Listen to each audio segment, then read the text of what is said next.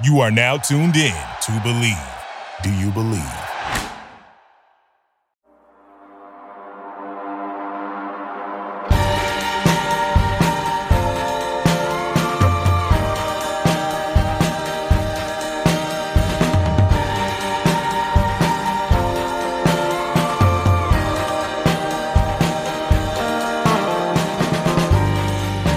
What's up, everybody? Thank you for tapping into some Untapped Keg. I'm RJ Zimmerman, here with the co-pilot, the man, the myth, the legend, the one and only Monte Ball. How you doing, big guy? I'm good, man. I all is well. It's funny. I think I did the first six, maybe our first ever six episodes. I think I did the intro, and then I think you took over from there. It's such just an awesome welcome that I get, so I just appreciate it. No. Well, what's up, man? I'm well. I'm doing all right. How about yourself? I'm a little tired still. Right from big vacation to big work.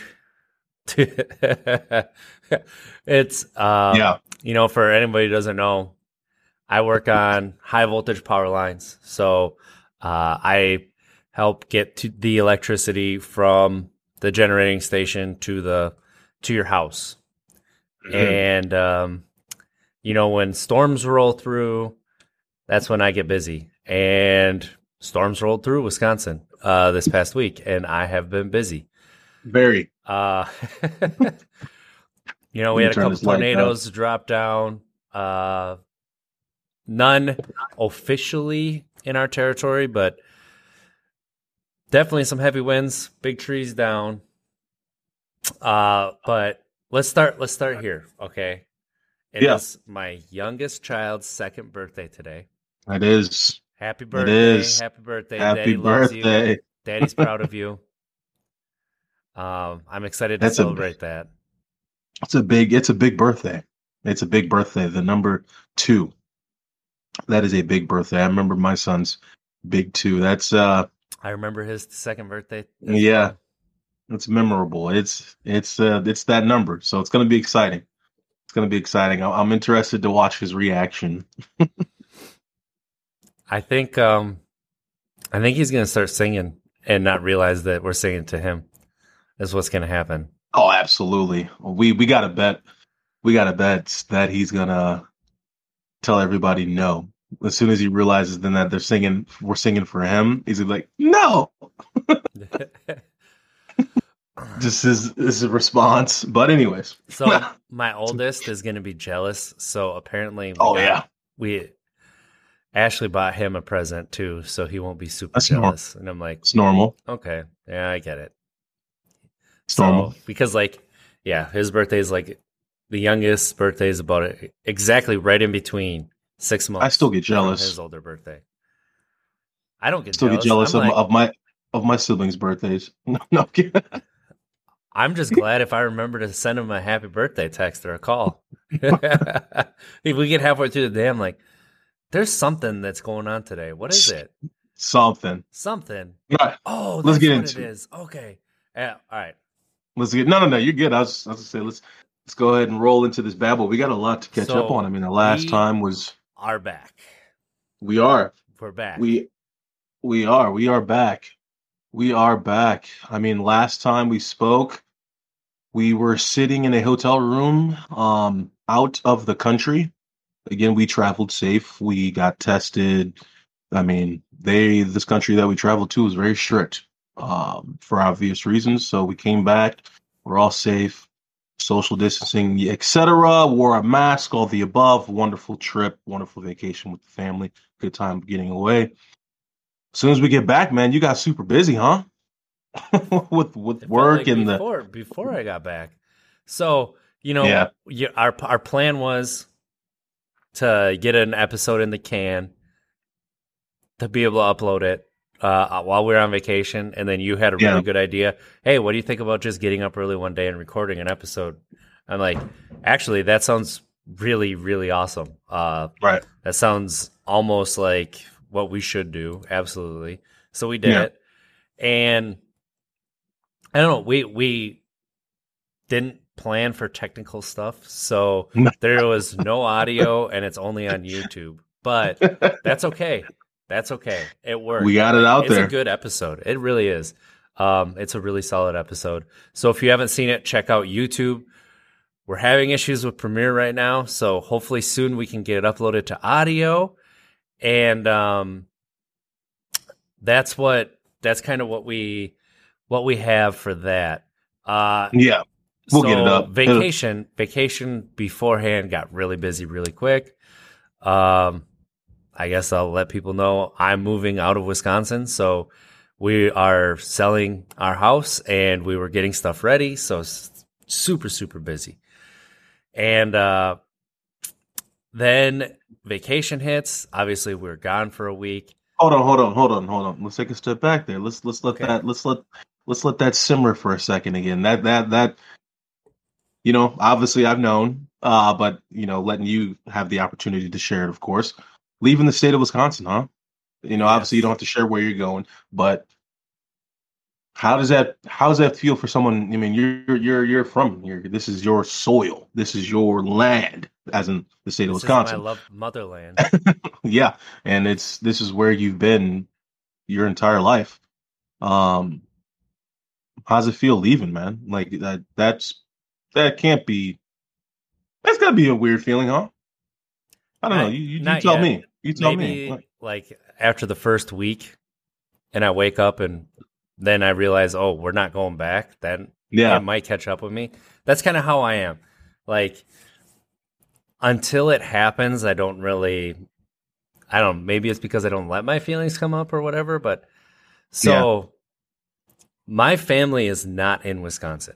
My family was the only family in Wisconsin. So anytime we had to go somewhere to visit family, we left the state. So we would leave the state for weeks at a time, all the time. So Texas, right? Texas, Iowa, Missouri. We went to Tennessee. Wait, you got family in Missouri? Yeah, Kansas City. Oh, yeah, that's right. Yeah, I remember my mom actually said that. I remember that. Well, I had three cousins and an uncle that lived there, and then one of my cousins moved down to Texas. But I got you. Yeah, and then one of my cousins lives in Atlanta, so we were planning on going to see them, be a little closer now, possibly be able to make that happen. But so right now, like I'm used to being out of the state of Wisconsin. It doesn't feel like a big deal right now, but come football season, it will be guaranteed because all of a sudden I won't be able to watch the. I was gonna say you're leaving right when the Horcrux might be broken. Yeah.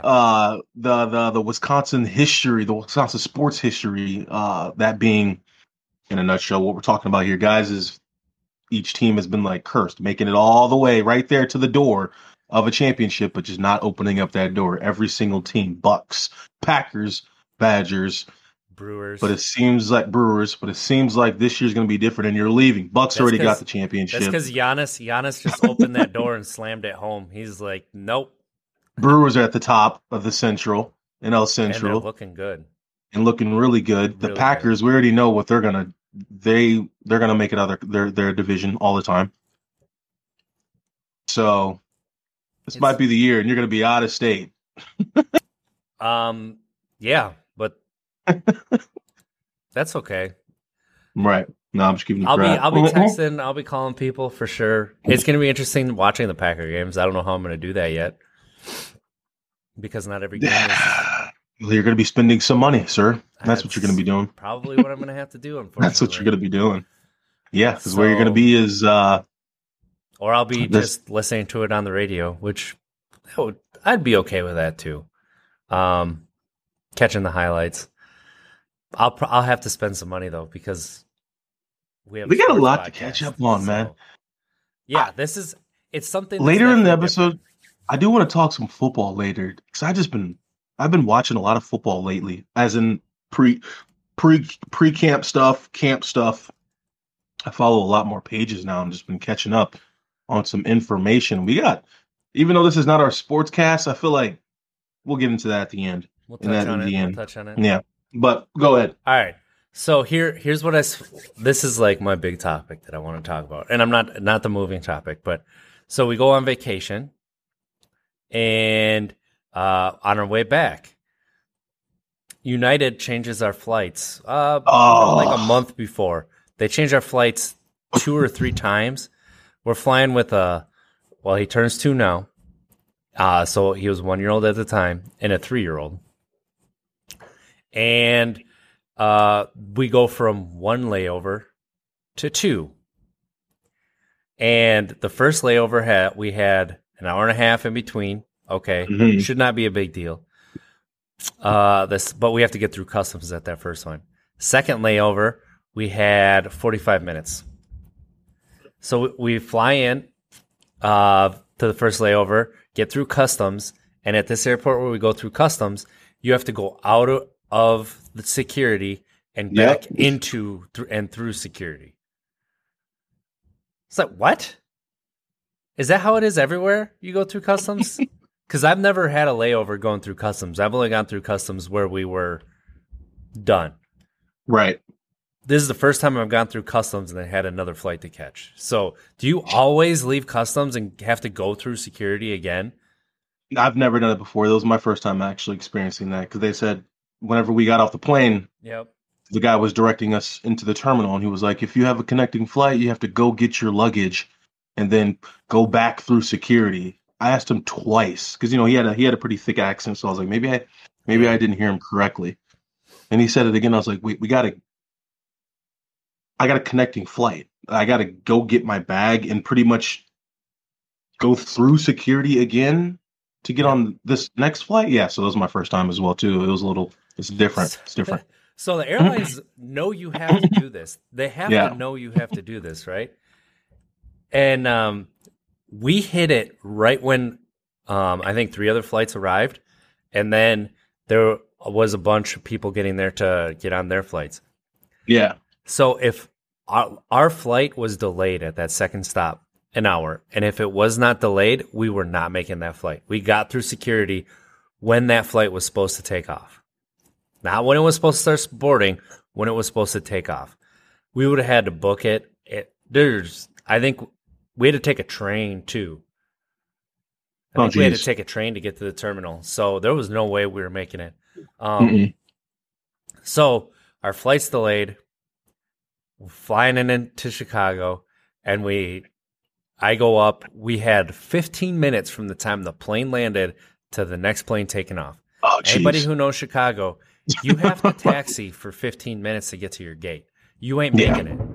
So I go up to the gate. I'm like, hey, there's no way we're making this connecting flight. Like, is there anything we can do? Can you fly us to like Detroit for a later flight to Milwaukee, whatever? Looks it up, refuses to check other airlines, whether other airlines have flights, and says, nope, you'll make it though. You'll make it. There's time in between. I'm like, we're flying with the 1 and a 3-year-old. Are you sure? Because you don't understand how much it takes to pack when you land and stuff. That's annoying. So we get on the plane and ready to take off, and the only way that we were making this flight was the flight in Chicago to Milwaukee was delayed. And when we're getting on the flight, they undelay the flight, and it's on time. So we land as that flight's taking off. It's like, well, we're not making it. And then it's supposed to be a 2.5-hour flight. It ends up being over 4 hours because they had to take a different flight path, so we really didn't make it. Flying to Chicago to United, and we go to get in line to figure out what we have to do.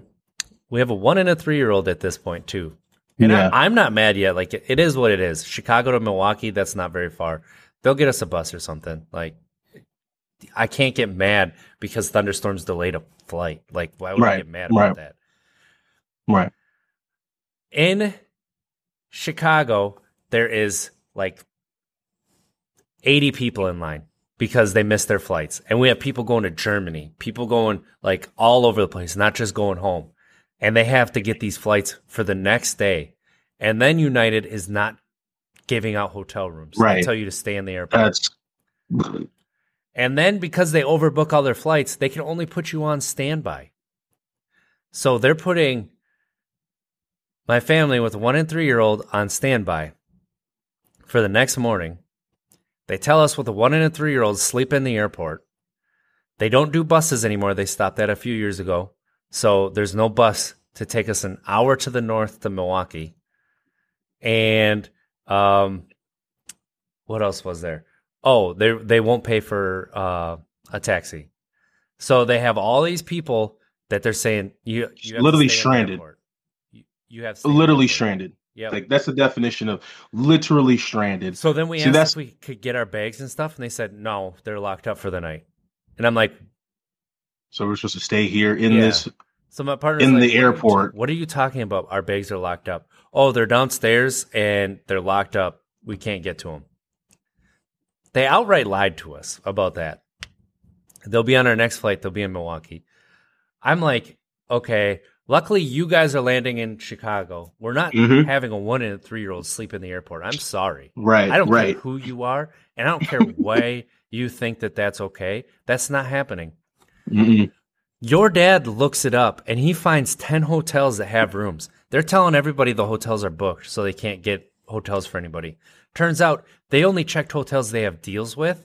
Yep. So that's the only – they would not go out to help customers. This is corporate greed. This is what I'm talking about. They do not care that you paid money to get where you have to go.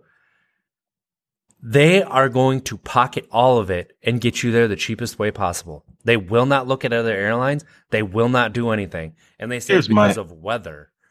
Yeah, so bull crap. I go up with my 3-year-old sleeping on me, and I say, we found transportation. We need their car seats. Okay, well, baggage sometimes has extra car seats that you can borrow. It's like, no, I want mine. Seats. Yeah, it's like... So she's like, well, let me make a phone call, and I'll see if they can get it for you. So she calls down, and her friend is going to walk back and see if she can find our car seats. We get down there. There's 5 people working luggage. The luggage isn't locked up. They just don't want to have to go in the back and get everybody's luggage. So they lied to everybody that their luggage is locked up. Their luggage was not locked up. So... corporate greed. Corporate greed. It is beyond ridiculous that anybody that you paid your money to and could not fulfill would make you do this. So 9:30 a.m. next morning is our flight. They have us on standby. The next flight after that is 11:30. We would also be on standby on that if we weren't able to get on the 9:30 flight. So we'd have to sit that's there my thing. For 2 hours waiting for this flight and then not get on. And then we wouldn't even be guaranteed, and then the next flight was like 3-something. That's what I'm saying. That's the thing. That's the one that's a little odd from. Okay, the straw that broke the camel's back, in my opinion, all of that, it all sucks for one, and being told you're stranded in an airport sucks. But the whole being put on standby the next day is like, oh, no, it's like I paid for a flight. I paid for. I have a ticket. I have a seat. You guys overbooked, so don't put me on standby on the next one. No, give me a seat for the next flight. If you're not going to accommodate me for my troubles, now I got to stay in this airport. You're not going to pay for a hotel. Whatever happened to the days where they gave you a hotel and they gave you a food voucher? Right. And that was also the thing. So we got in so late, no restaurants were open. So there was an 86-year-old man in front of us hadn't eaten, and they were offering him the snacks from the flights because they couldn't get him food. And they told him to stay in the airport. There's no place open for him to get food. They weren't giving out food vouchers. They were giving out nothing. But they had free water bottles they were giving out to people. Sorry you have to sleep in an airport. Here's a free water bottle. Sorry you're on standby for the next day and you may not make your vacation. Here's a free water bottle. You'll know what my dad said whenever you guys shared that information with us. It had me cracking up. He said, United ain't been the same since they dragged that doctor off the plane. Ever since that I almost spit my coffee all over the computer. That's a good one. But this is what I'm getting at. Ever since that happened, and then they just been acting up, United. Dude. Aren't they the airline that taped that woman to the seat? No, granted, no. I think she was. Oh, that was a different airline. She was trying to open the door mid-flight. True, but which is necessary. Taper. Right. But United has just been... I never fly United anymore because they always lose my bags. It's United. It's Frontier. It's, you know... Well, yeah. Right. You look at all these airlines, it's all about corporate greed. They got a bailout Frontier from the government, and they took it and bought stock buybacks with it. Yep. Like, at especially a certain Frontier. Point, corporate greed took over from the... It's not even greater good. You're allowed to make money, right? But when you make money at the detriment to your customers, which is what you're doing right now. Yep. I remember one time we flew Air Canada when we were going to Italy on our honeymoon. Our flight was delayed because of weather, and we were going to miss our connecting flight. So they found a different flight on a different airline right away without us asking. We didn't even know this was happening. They called us up, told us this is what's happening. We're going to help you guys out. They got us a flight direct to Italy. Oh, geez. And it was a better flight. So they got us a flight on another airline, and then they gave us food vouchers for the that's what's... You're a business, and you're supposed to accommodate your customer. If the customer comes in, if the product is online and it says it's in the store, and they come in saying, "Oh yeah, you said it's in the store, but it's not in the store," then I'm as a business. This is just an example, of course, but as a business, like, okay, now I'm going to accommodate you, and now I'm going to give you half off on it because of your troubles or something like that. Or even 20% off, like 20% off. Yeah, but they did nothing. They did literally nothing. So we ended up booking an Uber. So the kids went home with you guys, booked an Uber, drove, paid for it ourselves, drove to Milwaukee. It's just over an hour. It's not far. I looked up rental cars. There were no rental cars. It's just a super inconvenience.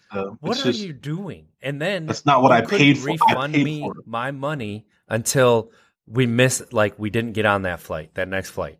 Like, that is such... Whatever. It's like personal problems get flying from Chicago to Milwaukee, right? But companies need to do better for their customers. They need to do better, and they need to face consequences when they don't. And this is ridiculous. Flights? Not just how are you overbooking flights, but how are you telling 100-some people that they have to stay in the airport? They can't get their bags. You're not going to find them any hotel. There are hotels available, and you aren't going to pay for one because you're too cheap because of your bottom line. This is you make billions of dollars a year, and you can't spend the $5,000 it would take to put all those people in a hotel room. We're talking peanuts. And then you're not going to pay your workers either. You're going to cap your workers that they work to keep us safe. The only reason that we're safe in the air is because of the work that they do. Yeah. It's I'm so passionate about this. And then you don't want to pay your workers, so people aren't going to come work for you. And then you get mad and you say people are lazy. They don't want to work for their money. They want to sit at home.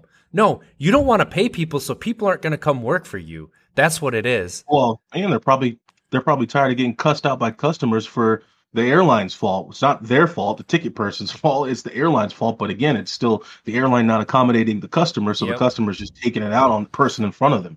I'd be sick of that too. I bring that up because as we're waiting in the airport in Miami, as we were coming back, we just now got back into the country, we saw a gentleman who was up at the counter at Frontier going off, screaming. Got two police officers were called to the gate for him because he was just mad. The same stuff. He was like, "You guys keep screwing me." He said, "You guys just keep screwing my ticket up or something." They flagged him for some odd reason. He does not know the reason. Long story short, I mean, obviously he's through security. He's sitting at the terminal at the gate, and it's that he just kept screaming at them, saying, "All you guys keep telling me to do is just call this 1-800 number, and no one picks up."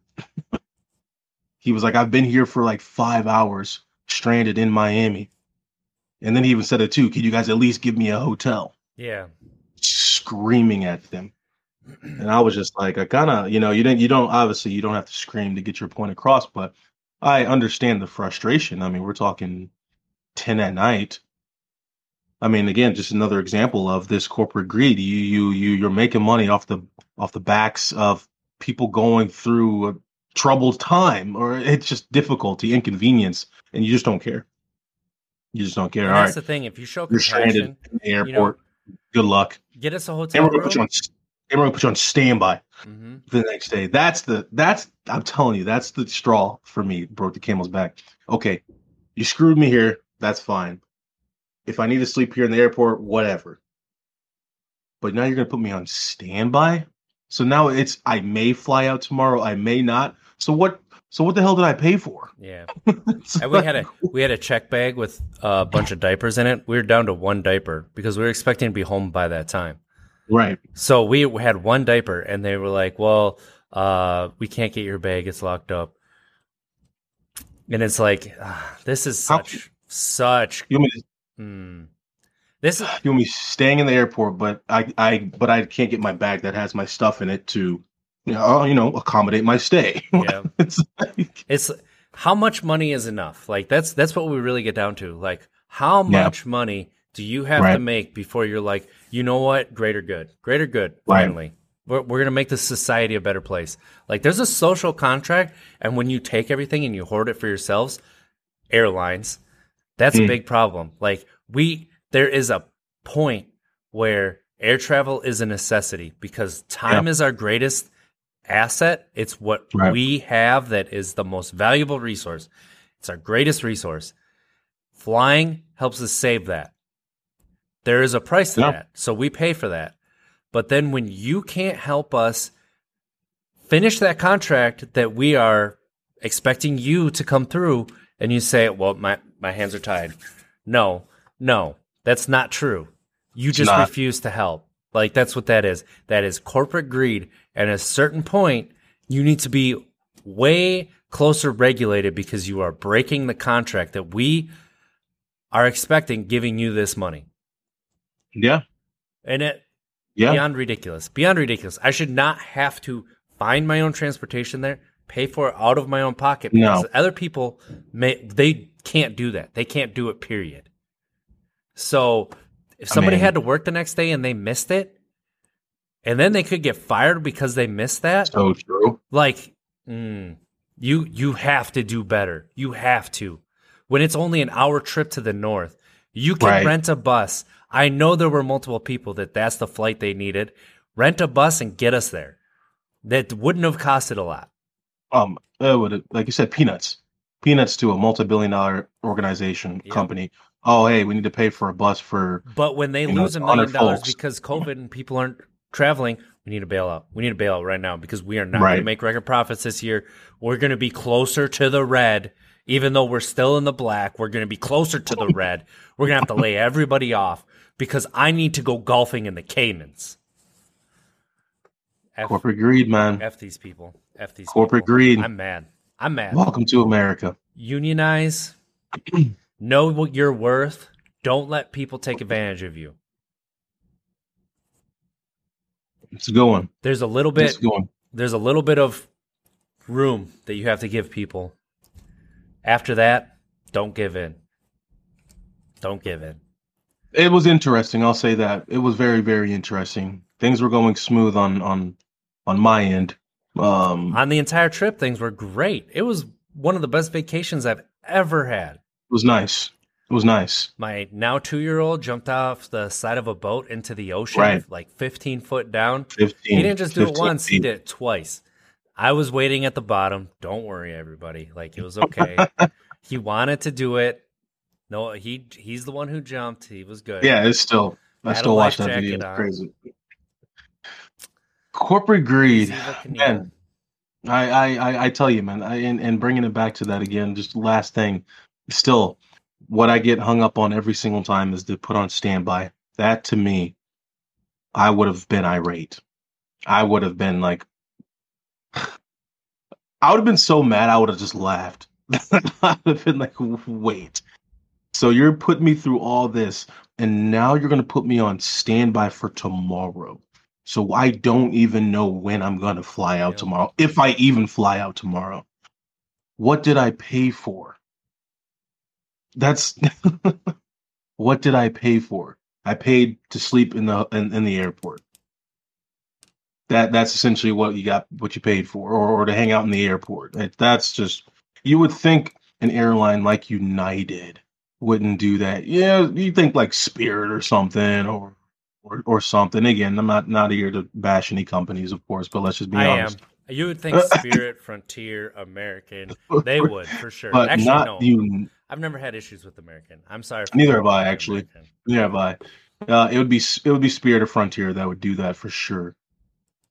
But you would not expect for United to I always expect for United to lose your bags. That's why I haven't flown with them in a very, very long time, because they always lose my bags every time. And so often, you guys, to where I knew that they were going to lose the bag. I don't know if they were searching through the bag because they may have saw my name on it or something. I don't know. But it was so obvious. It was happening so many times. It was so repetitive. I was like, okay, yeah, I'm done with this airline. But anyways, United doing that is just, it's just odd, man. And that sucks. But I'm glad you guys figured it out. And hopefully they're going to reimburse you for the taxi or what have you, something. I'll be on that phone. I'll be on their ass. That's what I said. I said they should be paying for this taxi because it got us from Chicago to Milwaukee. And they promised to do that. It would be doubled for the penalty. Right? I'd have to pay interest if it cost them money. So, oh, you know it.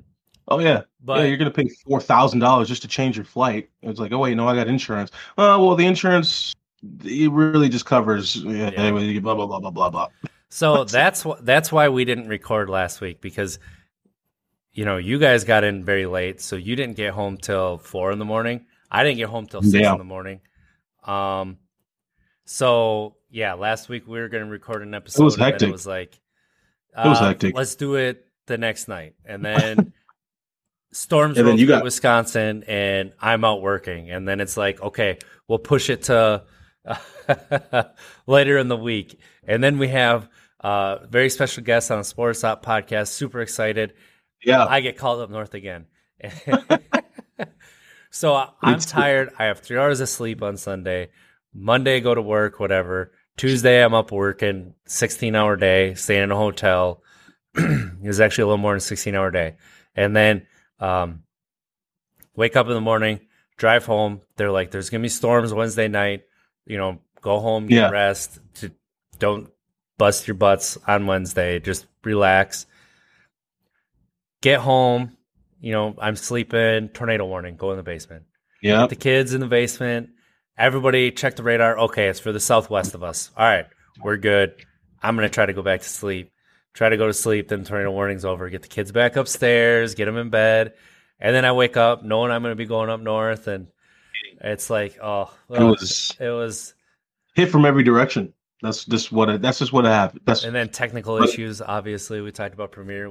We had other issues, and it's like just a week. It was a week. And I that's why I put that tweet out there too. It's like, hey, we're a year and a couple months into the podcast, and we're bound to have one of those weeks for sure. Some of the greatest shows out there, podcasts, have issues. So we would just really appreciate everybody still bearing with us for that. But anyways. So it was a little stressful. It was a little stressful. I know. I was letting that just simmer there for a second. I would be pissed. I'm just going to say, gosh. You know, when it comes to cravings, we always talk about removing yourself from like situations and finding something else to do. Yeah. Some of the hardest moments that I have is on storm. And you get done working your second 16, 17-hour day in a row and like third of the week. And you go to the hotel and a bunch of guys you haven't seen for a year, 2 years are there drinking. That's when it gets the hardest, when they're drinking and telling stories and you're having a really good time. And you can smell the beer that you used to drink, even though it's like 3 people down and there's 4 drinks in between you. You have your little soda, but you can smell that one, the one that you used to drink. You can smell, and you know, you remember what it tastes like. You can still feel the bubbles on your tongue. Yeah, man. And that's how I felt. You just know it's gonna hit. You know it's gonna hit. But you know, I got a couple cravings. How do you deal with that? Yeah, I had a couple cravings towards the end of our vacation. So I was just like, man, like this, you know, you're in the Caribbean, you're good weather. They got good rum. Just all the above. And I was just like, man, I know my old self, I would be drinking right now or tipsy or drunk. But obviously I was able to manage it. You were able to manage it as well. So how do we handle it? It all depends, you know, obviously for those listening in, it all depends on where you're at in your recovery. You have to be honest with yourself for sure. If you are capable of being around those scenarios, being around those folks. But you know, us being in a good place in our recovery, like I'm not worried. I'm not worried that you were in that situation because obviously I know that you're in a good place in your recovery and vice versa. I think there's a lot of stress that added up to it though, right? Like that's true. There is that everything that was mentioned, and then I mean, and then you got that in front of you. We had a listener tweeting earlier in the week about how when you go sober, people treat you different. Mm-hmm. It's true. It's true. And I had a feeling of where it was going, where his tweets were going to go. And then the next day he tweeted about how he's had friends that haven't talked to him since he's gone sober. They just ghosted him. And people he used to hang out with are not there anymore. You know, I tweeted at him and I'm like, the cravings don't go away. It stinks. You lose friends. Right. We try to be honest about that there are people that in your life that aren't going to be there after a couple months, right? And that's something that you have to be aware of, but it shouldn't scare you away. My life has not been less fun since I stopped drinking. It's been more fun. I remember everything.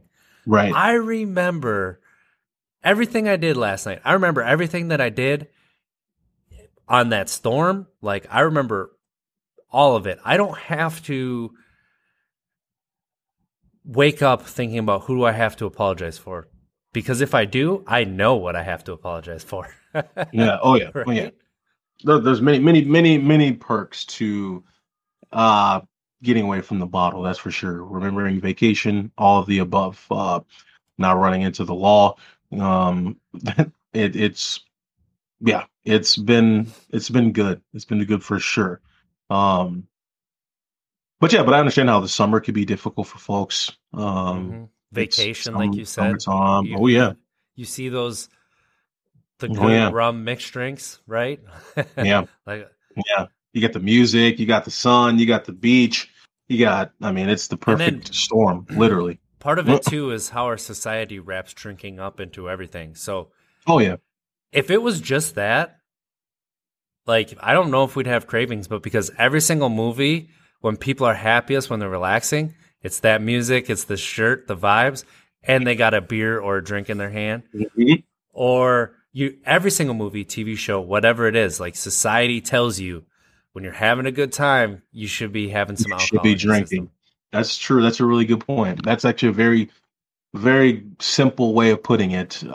Talking about just the American society, our culture. I mean, there's other countries do the same. But it's, if you are having a good time, how Hollywood depicts it is if you're having a good time, there has to be alcohol present or some form of a drug, some drug that alters your state, your mind. That means you're having a good time. Right? That means your life is good. Not just you're having a good time. That your life is good. That's deep. It's deep because that is so true. When you sit back and actually really think about that, every time you see it on movies, it's when they get to that point of happiness towards the end of the movie where they're all sitting around the dining table and toasting to their accomplishments, their life is good and they're drinking. Or obviously when they're at parties, their life is good and they're drinking. Commercials, summer commercials. People jumping into the lake, summer shandy commercial, whatever, the beer here, whatever they're called. No, they're summer shandies. Summer shandy. So, I never thought that. That's the very, very good and simple way of putting it. That is true. One thing I want to say, like, I'm not anti-alcohol because some people can be responsible with it. Right, right. But it is interesting how we always depict it that it, not we, but like everybody depicts it that way. And then, well, it's just because you're an alcoholic, people are like, you know, well, why, right. Why are you? Why do you drink so much? Why, you know, right. why can't you stop? Why it's like, do what do you mean? Why you drink so much? It's like, take a step back and actually look. Like, but that's the thing is, again, I love how you mentioned that too, because I think that's an important topic that I think we've briefly touched on in the past, but not so much in depth. Like, we're not anti-alcohol. Yeah, and I think that's what makes people feel a little weird around us when we're in those social settings and they're questioning if they should drink or not. I think that's where that barrier comes into play, or is because they're like, okay, are they anti-alcohol? Are they now judging me because I'm drinking? Absolutely not. Absolutely not. And I always tell folks that just because I couldn't handle it doesn't mean you can't, you know, drink responsibly. If you're going to drink, Uber or have a DD, etc., you take care of yourself. But I think it's when you are drinking, when you're in that lifestyle, you know, the analogy of being inside the bottle, you can't read the label. Mm-hmm. So for that question, when people say, well, why are you an alcoholic? Why do you drink so much? It's like, get outside the bottle for a second, literally and figuratively, and just take a step back and look at how much alcohol is advertised. I mean, let's be honest, sports run this country, run a huge part of this country, bring in a lot of revenue, entertainment. It's entertainment. It's money-driven business. It brings in so much money for these cities. Well, you got Anheuser-Busch doing all of their advertisements on all these sports the commercials, Super Bowl commercials, all of the above, sponsoring massive events, Bud Light, Budweiser, all of the above. So it's just always right there in your face. And especially, like I said, talking about American sports, they're heavily televised, heavily just watch this game, watch. And it's on social media as well. Again, what comes with that are the ads, beer, alcohol, all the above. So, I mean, it's just all around. It's all around. You see it everywhere. Someone in our chat right now, Jenny, she saw it this morning. Some beers, a White Claw, an unopened White Claw near the dumpster this morning. It just is what it is. Unfortunately, it is very different here in this country, but also in the state of Wisconsin. And again, I might be all over the place right there. Well, speaking of that, we had a question on our last YouTube video from Academic Saints, who I believe is Jimmy. If it is you, Jimmy, speak up. I miss you. What's up? He says what we would think a healthy relationship with alcohol looks like. With us being from Wisconsin, alcohol is involved in everything we do. It's part of our culture. It's like, everything. Yes, absolutely. It is absolutely part of our culture. Not only is it part of our culture, it's part of our how much we can drink more than you is part of the culture, right? It's like competitiveness. And I'm not going to lie. I've been sober for 7 years, and I would still tell people that I could drink them under the table. But that's it's because like the culture that I've been raised in, like, and I would be serious about it. So what was the question again? What do you think a healthy relationship with alcohol looks like? And with that being part of our culture, how does that, Wisconsin's culture? Unfortunately, I don't think influence it. Unfortunately, I think out of all the folks of age in the country who consume alcohol, I would say only 5% consume it responsibly. Or excuse me, no, let me rephrase that. Only 5% have a healthy relationship with it. 10% have a healthy relationship with it. I would say it's a very, very small number that has a healthy relationship with alcohol. Because if you go by the guidelines that the doctors go by or whatever, it's like, okay, well, how many drinks do you have a week? They say if you have 5 drinks a week, you're an alcoholic. Out of all the folks who drink alcohol in this country of age, you know for dang sure that they're drinking more than 5 drinks a week. People have a glass of wine after work every day. For some, sometimes 3, exactly. Yeah. Sometimes the bottle. What do you think a healthy relationship with alcohol looks like? Now, to answer the question, what does it look like?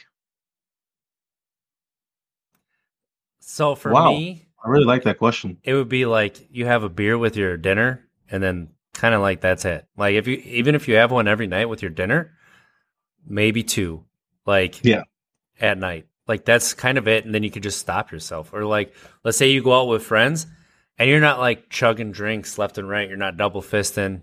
You could take a shot here or there with your friends, but you can stop yourself, not drive, not make, like being able to stop yourself mid-consumption to me is a sign of a healthy relationship, but also being able to understand when you need to like skip a night of drinking or how it affects you mentally a little bit. You know, there's a lot of different things that can go into it. I like that. And I think it's, and again, I mentioned what I mentioned because I just want for people to really understand that as well. If we actually go by the guidelines, maybe they need to adjust the guidelines. But again, adjusting the guidelines, does that say more about the folks in the country that we need to just keep raising the bar of that alcoholic bar? Oh, no, now it should be 10 drinks a week or 15 drinks a week. Then you're an alcoholic. Drinking, and then there's everybody else, right? True. Or I should say there's Wisconsin drinking, and then there's kind of everybody else. I think my answer to that question, a lot of what you said is what I would say as well too, is being able to pull back significantly, like in the moment, mid-consumption. I think is very. I think that's a very, very important tool to have in the toolkit for having a healthy relationship with alcohol. But also, I believe too is if you are very comfortable, if you are really, really comfortable with planning events without alcohol. And if like you internally are comfortable with that, if you can get to that point, or if you are at that point where you can actually plan events without even thinking about alcohol or bringing alcohol to the scene, and if you're actually internally comfortable with that, I think that's a good sign that you have a healthy relationship with alcohol. That's a good point too. That's something. Yeah. That's something that you don't do in Wisconsin, though, right? That's what I'm saying. Yeah, it's like, and again, I say quarter barrel, right? And I say internally because. Again, there are many events that are planned that it would be very inappropriate to bring alcohol to a church event, at a church. Yeah, dude, like still, this is like Wisconsin. What? You don't go to church and not drink? No, I said internally because it's like, okay, how do you actually feel knowing you're going to this event, you're going to this social gathering? That you actually planned, or maybe even if somebody else planned it, but you know there's not going to be any alcohol. Do you actually feel okay? Or are you really thinking, man, this will be so much better if there's alcohol?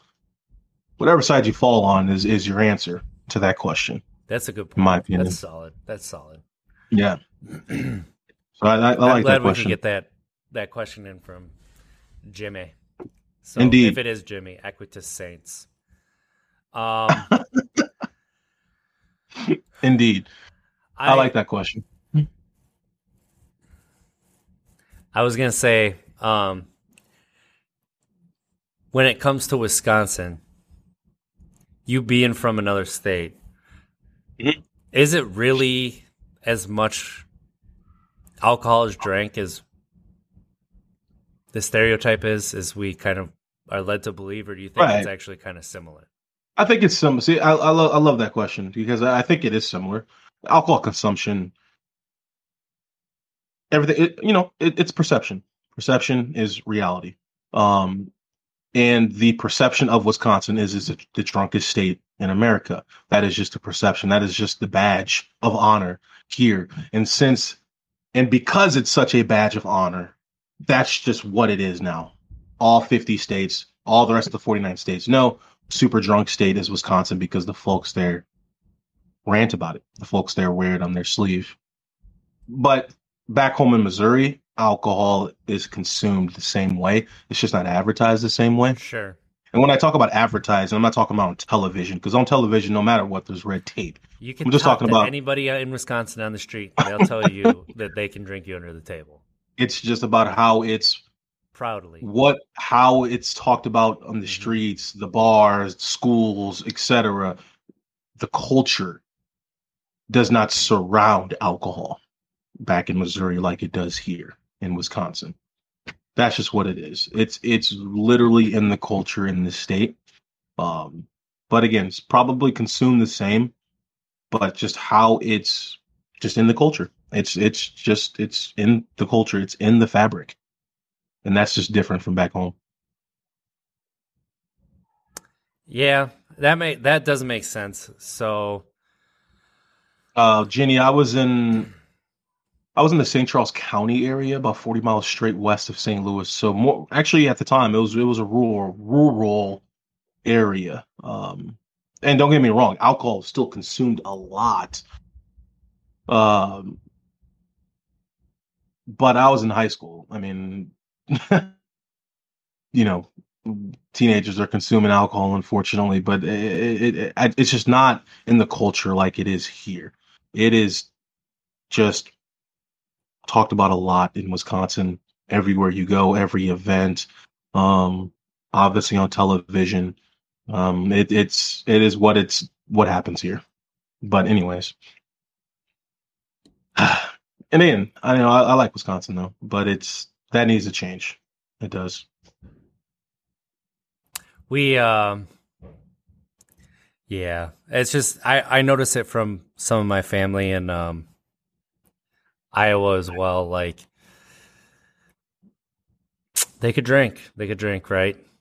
But then when they would drink with my brother and I, no, they couldn't. But like my brother has a way healthier relationship with alcohol. And I think part of it was seeing me and how I struggled with it. And my brother did have his struggles as well in his 20s, early 20s. But he was able to pull back, and he is able to have a beer and be done. He's able to have two mixed drinks, be done. Just, the first thing he does when he comes home from work is take a nap. It's not open a beer. So nice. Yep. Yeah. I'm pretty proud of him to be able to, break that family curse. Because my grandpa had intermittent periods of being sober because he would drink a lot. My dad is sober, pretty much for the same reason. I'm also sober. It's something that I'm gonna have to be open and talk about with my two boys is. Mm. That this is something that runs in the family and you have to be careful about. And it's not just alcohol, it's the addictive personality. Yeah. Because I definitely have an addictive personality. It's a self-medication. It's the thought process. It's just unfortunate that our the self-medication that we used was detrimental to our health. Because you can self-medicate with puzzles. Oh, I love doing puzzles because it helps me when I'm feeling depressed or when I'm XYZ. Ours was just poisoning our system.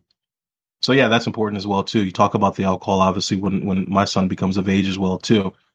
Nature versus nurture. Is it the gene or is it what he's brought up in? But long story short, I'm going to share the same thing with him, but also talk more about, as well, the self-medication. Understand what's your vice. Yep. What is your vice? We all have them. Just make sure that vice is a healthy vice. I want to be the person to be able to have conversations with my kids, even though they might make me uncomfortable. Like, I want them to understand that they can talk to me about anything, and they don't have to hide things from me, right? Or keep things down, or not be honest with themselves. That's something that I want to do as a parent, so that hopefully they don't have that hole. So That's an important thing. And I think, honestly, with all of that, I think also, a quick little transition here, just talking about being a parent and stuff. I think, honestly, the greatest gift, I've obviously, other than, talking to your kids, talking to my son about, the dangers of treading down that path of experimenting with alcohol, is the greatest gift I think a parent can give a kid, their kid, is the ability to overcome adversity. That's the greatest gift, in my opinion, I think that a parent can give their child. Because that is just life. Life's going to beat the shit out of you 24/7. That's just what it is. That's just so unfortunate. The day you're born, you're going to be getting your ass figuratively kicked for the next amount of years that you're alive. Obviously, there's different. It's a broad spectrum of how that's going to be, but that's just life. Unfortunately, it's unfair. But I think the greatest gift you can give your child is the ability to overcome adversity. Examples while they're growing up. Let them go through healthy, troubling times. Let them figure it out. Show them how to overcome it, maybe, but then a couple of years down the road, let's see how they overcome it. That to me, I just wanted to share that. Just wanted to share that because I think that's important. Definitely. I appreciate that. No. I'm not telling you how to, trust me, I'm not telling you how to be a parent. No. I know. I'm saying, like, I appreciate that way of looking at it, right? We need to start.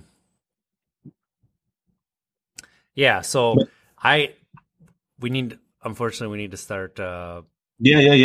It's on you. Winding down here. So this was kind of just a regather podcast, right? But again, we got some exciting episodes coming up. Let's go ahead and talk real quick. Let's end on what we got coming up. I mean, again, you mentioned we got a very important guest, very awesome guest. We've already tweeted it out, so we're working on scheduling. Sean Merriman is going to be joining us, and he already gave us the green light. We just got to figure out the date and time. Yeah. That's going to be exciting. Most definitely exciting. We got after that. I'm going to be giving examples of how Peyton Manning was with Adam Gase. Woo! I got plenty of examples, you guys. Especially and again, as far as it relates to the Aaron Rodgers press conference. Right? Yes. And again, each example is not going to paint either person in a negative light. I like both people, but I got some interesting stories of some interesting arguments that I heard on the sideline in a game between them two. What else we got cooking up, man? Well, we're hoping to get some more football players on, right? Yes. Looking at getting a doctor. Oh yeah, that's gonna happen. I was with her yesterday, so that's gonna happen. She said we can do that this upcoming week. Just gotta pick a day. So that's gonna be awesome. So when we get this going, we're gonna have some really fun guests. And then hopefully, we might have our first recurring guest on this show too. So it'd be kind of cool. Yeah, look for our sports podcast. We're going to be going ham on the next one. We got a lot bottled up since the last ones. I'm going ham. I'm going ham. We give, we got guests coming up. Look for it. We'll have our shows coming back now. There might be a week where we have to postpone. Get me out to Virginia with some internet, and I guess now you know where I'm going. And then we'll go from there. So check us out next week. Check us out later this week. And everybody, let's have a great week, right? Indeed. This is going to be, we're going to have some really exciting episodes coming up. We do. And we do. We're not going to hide. Yep. Your boy lights out. So let's try to be better tomorrow than we were today, because at least if we don't make it, we tried. And everybody have a good week. Happy birthday to my baby. I love you. Happy birthday.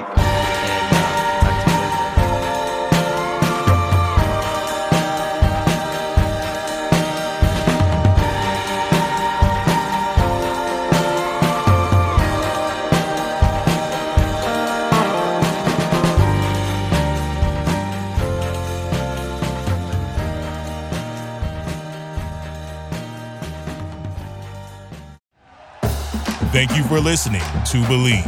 You can show support to your host by subscribing to the show and giving us a 5-star rating on your preferred platform. Check us out at Believe.com and search for BLEAV on YouTube.